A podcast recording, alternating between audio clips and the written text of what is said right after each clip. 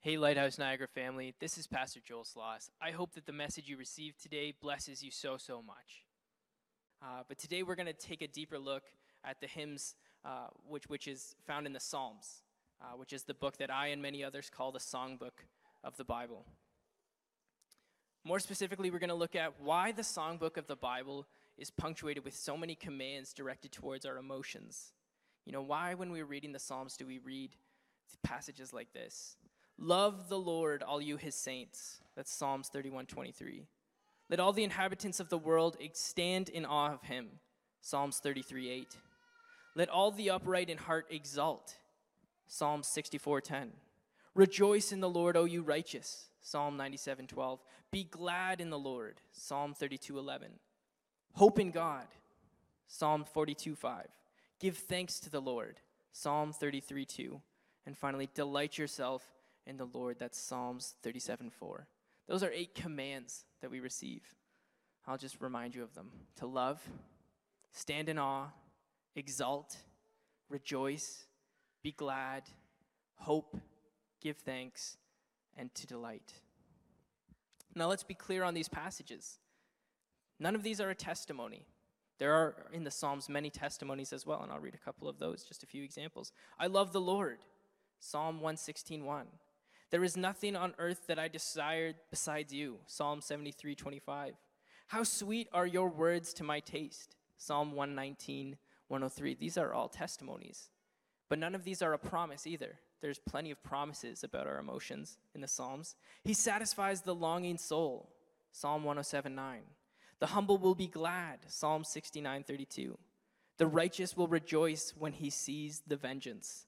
Psalm fifty-eight ten. Now these are promises, right? We've heard some some promises now, but but none of these are a prayer either. There are plenty of prayers for our emotions in the Psalms. Let me hear joy and gladness. Let the bones that you have broken rejoice. Psalm fifty-one eight. Gladden the soul of your servant. Psalm eighty-six four. Satisfy, satisfy us in the morning with your steadfast love that we may rejoice and be glad all our days. Psalm ninety fourteen. But at the beginning, I read eight commands. Commands. They're not testimonies, they're not promises, and they're not prayers. They're demands. God is demanding, and the language that we're going to use today is that God is rather commanding believers in the songbook of the Bible to do something. Delight in the Lord. Love, stand in awe, exult, rejoice, be glad, hope, give thanks, and delight. Not testimonies, not pr- promises, not prayers. These are commands. Commands directed toward the spirit of believers.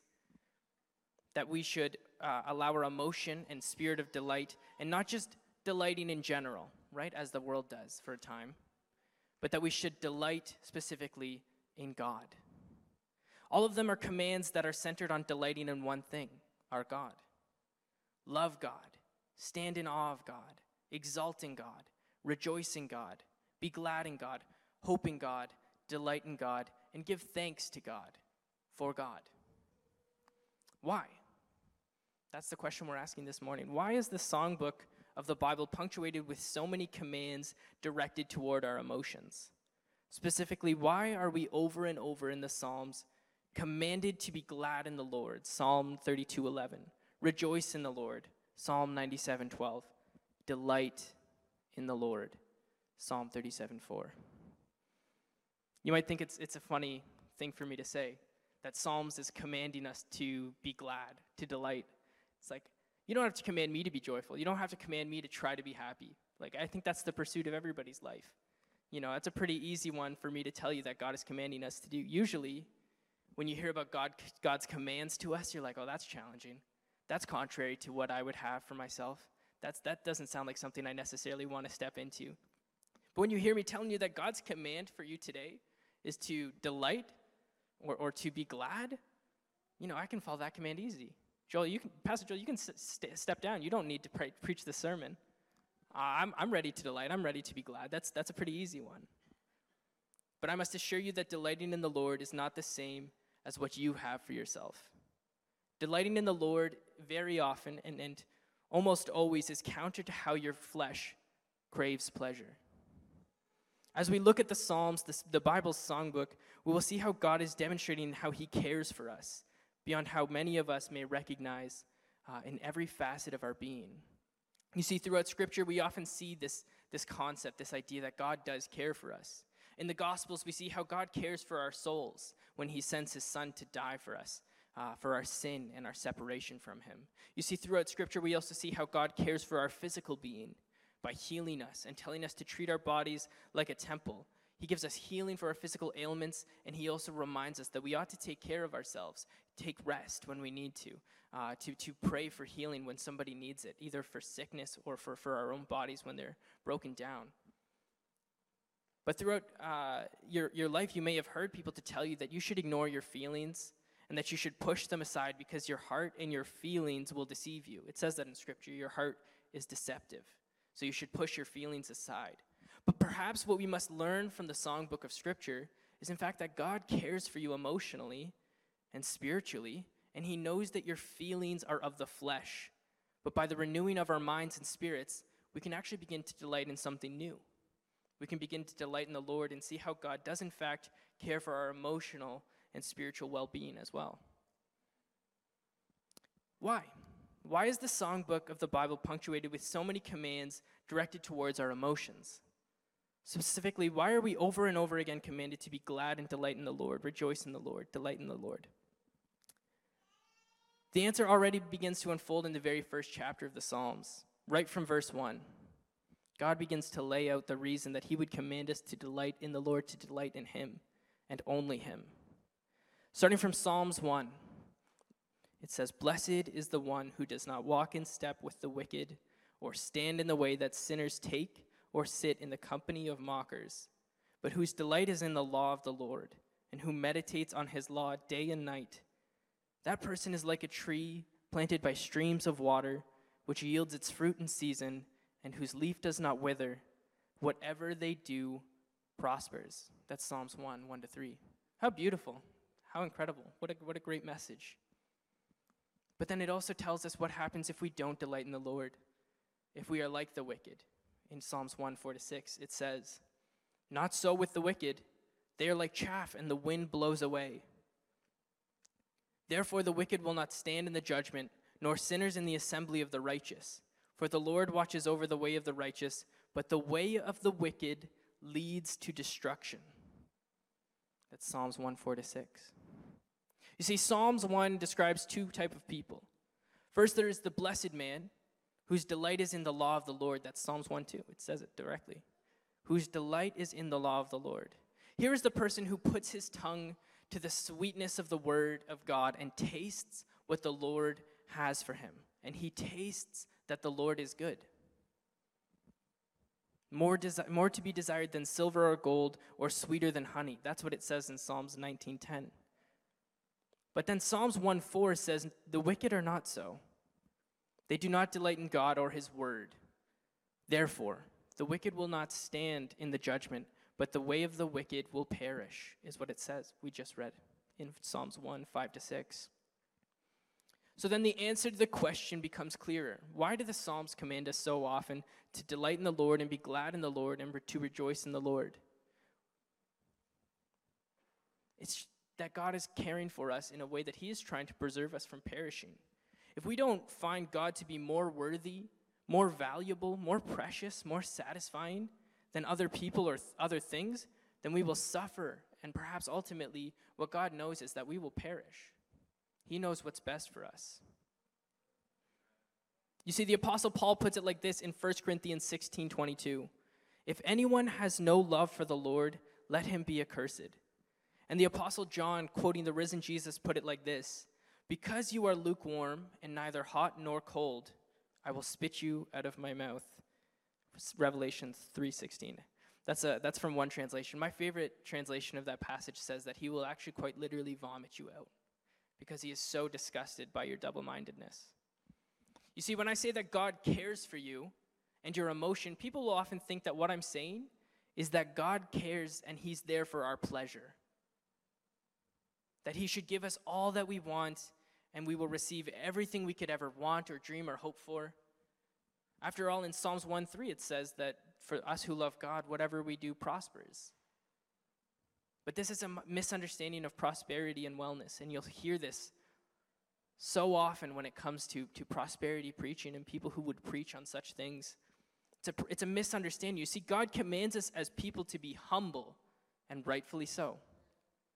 Without God, we are captives to our flesh. We are wicked and small-minded and insufficient to bring ourselves joy, blessing, or anything long-lasting. You see, when we begin to seek in our own flesh, when we begin to seek the things that we desire, we, what we'll begin to see is that what we're chasing this this form of ecstasy, where it's it's you seek these moments of happiness. You seek these moments that that, that will fade away, that will, will go away. When we, in our own strength, begin to, uh, or in our own flesh, begin to seek pleasure, we're seeking something that uh, is, is not long-lasting. But if we begin to humble ourselves, we'll begin to understand the one who is not humble. You see, so many times I hear people talk about every quality that God tells us to possess is godly, right? And I'll hear people say that humbleness is godly. It's actually kind of a misunderstanding. You see, God is not humble. Why should he be? God is perfect. God is above all else. He knows his own worth. He knows his value to us. Why would God be humble? Why would he say that that he is he is humble, that he is less than, that he is less significant? He knows. He knows his importance. He knows his worth. He is so unfathomably incredible that he can grant, he can grant beyond what we could ever ask or think. But he knows what is best for us is perhaps not what we should ask or think. But what is best for us is the pursuit of him, which is why in the Psalms he's telling us that we need to begin to seek and to delight in the Lord, and not delight in the things that we should think or the things that we should ask for. You see, we are like children, and God is our parent. And this is this is a fun story uh, that my wife and I, I, we had a discussion. This was actually just yesterday. We were going to Young Adults last morning, yesterday morning, and we were stopping for coffee, but she was also hungry, so she asked what she should have for breakfast, and she asked me, should I have a bagel or should I have a cinnamon bun? And I thought, that is hilarious, because I had never heard of that before. I thought, a cinnamon bun for breakfast, that that's a dessert. You should have your breakfast and then your dessert. But she told me about this this story of a foster parent who said that when when she would have kids come to her place, she would give them cinnamon buns for breakfast, because every kid loves cinnamon buns. But what we know is is that in the same way that that, that parent, although her heart is in the right place because she cares for her children and she wants them to feel uh, welcomed and feel accepted and loved, we also know that the, the best kind of parent is the one who knows that the best thing for us is not a cinnamon bun for breakfast.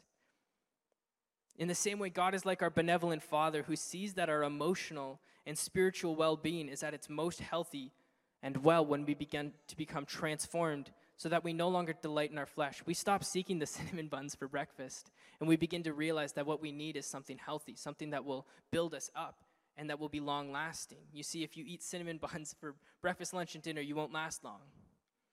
But if you eat healthy and you, you begin to receive that which is best for you, it will be long-lasting. And in the same way, God sees himself and knows what is best for us is, is not that we should seek our, our desires, our passions, but we should seek him, because he is long-lasting. He knows what we in our small-mindedness can't see, which is that when wicked delight, uh, in, it brings destruction, right? We just read that in Psalms one six. The way of the wicked leads to destruction. But a fuller joy lasts, right? When we begin to delight in the Lord, we know that he gives us the joy of the Lord, which is found in eternity. It lasts. But not only on that other side of eternity. You see, as we begin to change our own mind and we begin to, to uh, fall in line with what God would have for us, we begin to delight in him on this side of eternity as well.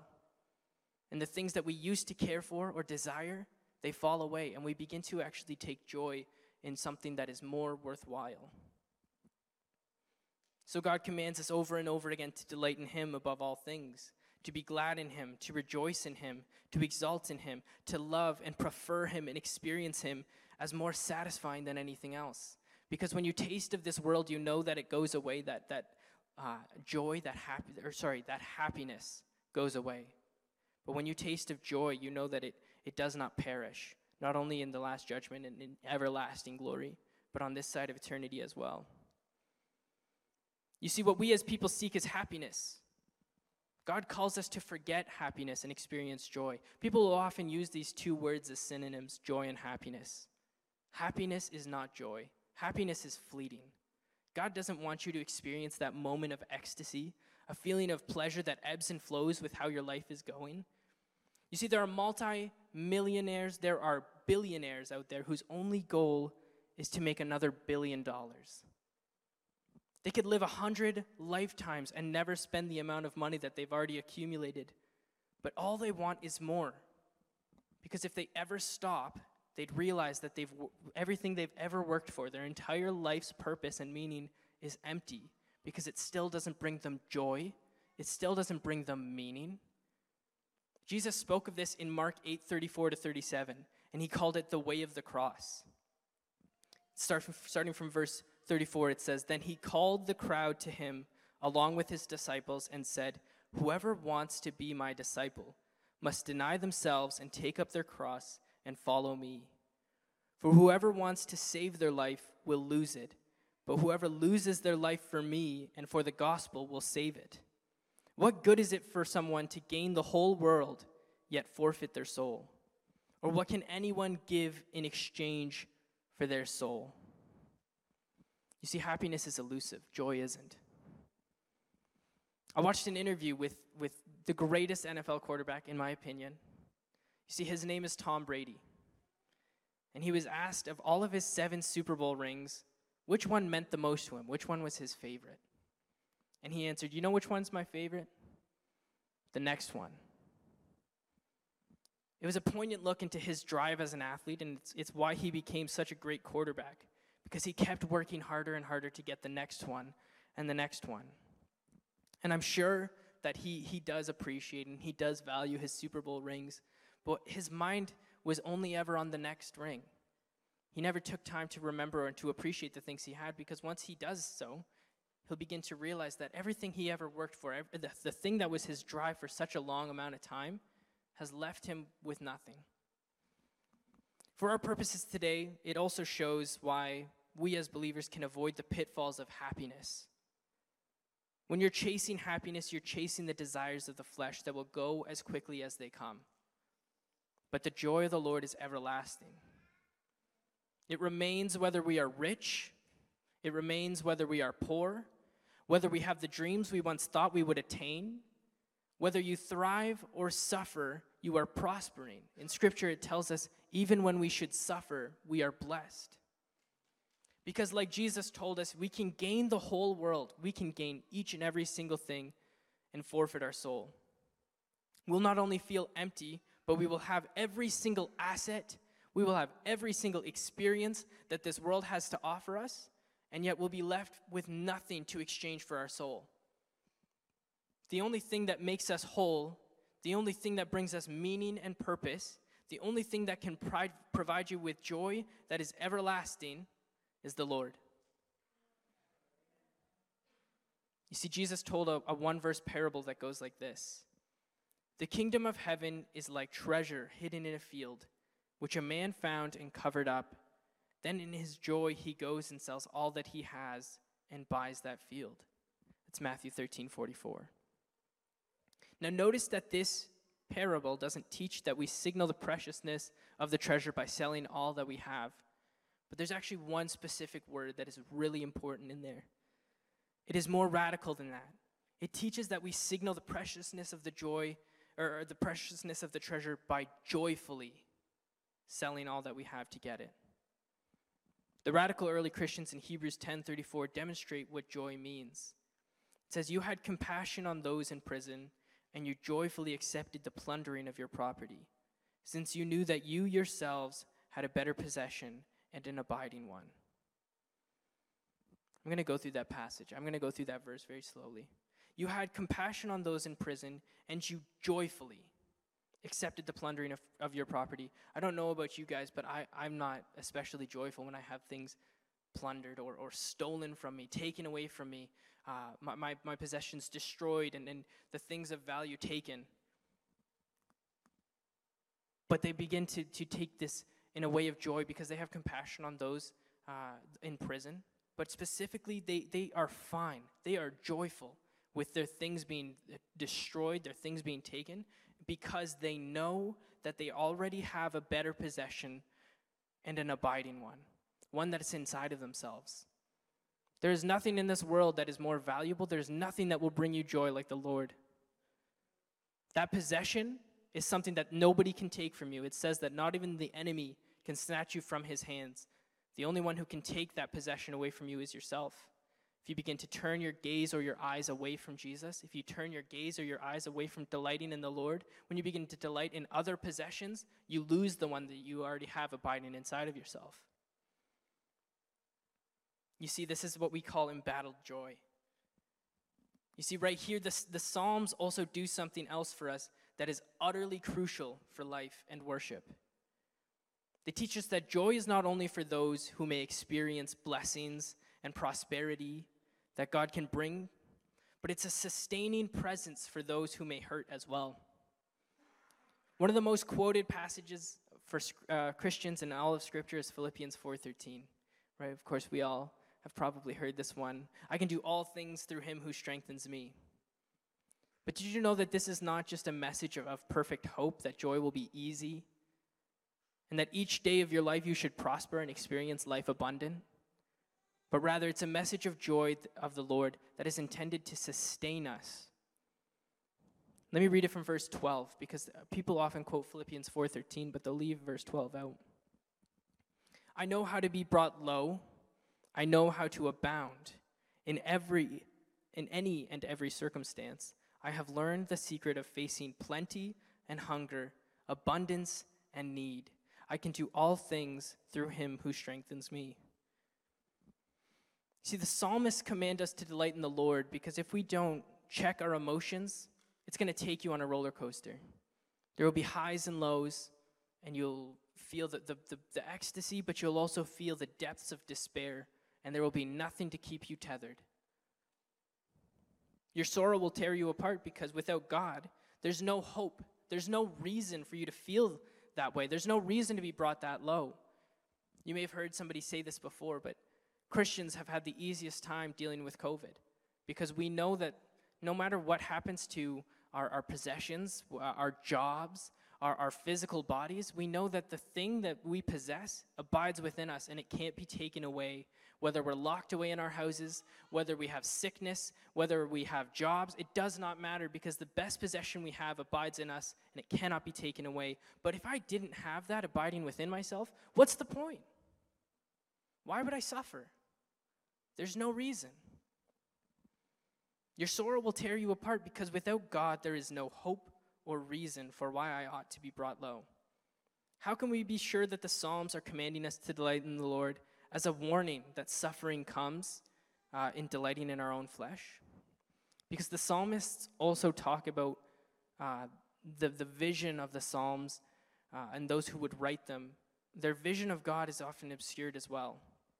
The joy of their heart is often conflicted and hindered whenever he recognizes his sorrow, when God's face is turned away from Israel. This is at a time when God's face uh, would shine upon Israel, but also be, be turned away when they were faithless.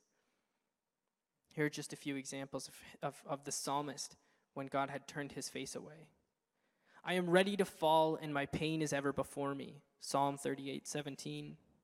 I am lonely and afflicted. The troubles of my heart are enlarged. Psalm twenty-five sixteen to seventeen. There is no soundness in my flesh because of your indignation, means his anger towards them. There is no health in my bones because of my sin, for my iniquities have gone over my head like a heavy burden, and they are too heavy for me. Psalms thirty-eight three to four. You see, God cares for your emotion, and that's what I've been trying to get at today. If somebody ever tells you that God doesn't care how you feel, or, or that you should ignore your feelings, uh, correct them. God cares for your emotion. He tends to your spirit, and he sees you, and he delivers you when you are embattled, and he celebrates with you when you are in victory. I'm going to welcome the worship team up at this time. You see, when we're in time of difficulty or trial or sadness, loneliness or despair, we should go to the Father with the Holy Spirit as our intercessor. But we should also pray for the Spirit as our comforter as well. We must begin to recognize that God cares for our emotion and remember where our joy comes from. There's a modern worship song by one of my favorite artists who sings of his interpret his interpretation of the Psalms about how God's joy is for all times, and it's the only emotion that we as humans experience that is not fleeting, and it's intended to be understood for two times. Some are for valleys, and some are for hills. The lyrics are as follows. He, he, he writes and he sings, "In the valley I will lift my eyes to the one who sees me vo- there. The valley is the low place." When you are in your lowest time, you can turn your eyes up and, and know that God sees you there. "When I'm standing on the mountain aft, I didn't get there on my own. And I'm walking through the valley end. No, I am not alone." These lyrics tell us of how God is with us in each season of our lives and how he cares for us and our emotions and our spirit. You see, these lyrics are derived from Psalms one twenty-one. And this is the last psalm that I'll read for us today. It demonstrates how the Psalms, uh, the book that I call Scripture's songbook, and we still sing these songs, we still sing hymns all the time, continues to play heaven's songs for us as we as believers sing and live alongside the psalmist through every season of our own lives, in the hills and the valleys, attaining to times, uh, at times what is considered embattled joy, when we're in our valley seasons where we have to suffer, but we know that our joy Uh, means that, that whatever we are facing, it, it means nothing. The, the most important possession you have abides within you. Sometimes that joy is earned through trial or tri- triumphant joy. Sometimes it's earned through trial. Sometimes it's triumphant joy that you do not earn or deserve. It was derived from Psalms one twenty-one, which I will use to close with as our benediction. So when we go forth and the next time you are brought high or low, or the next time you're asking yourself, why don't I feel happy? Or the next time you're told that God doesn't care for your feelings or that you should push your feelings aside, remember the command of Scripture's songbook. There are eight commands you must remember: to love, to stand in awe, to exalt, to rejoice, be glad, hope, give thanks, and most importantly, to delight in the Lord, which in Psalms one twenty-one goes like this. I lift my eyes up to the mountains. Where does my help come from? My help comes from the Lord, the maker of heaven and earth. The Lord will keep you from all harm. He will watch over your life. The Lord will watch over your coming and your going, both now and forevermore. Amen. Hey, Lighthouse family. Thanks so much for tuning in to another one of our podcast sermons. I'm Pastor Joel Sloss. For more podcasts, media, and live stream services at lighthouse niagara dot com, Sundays at ten o'clock. God bless.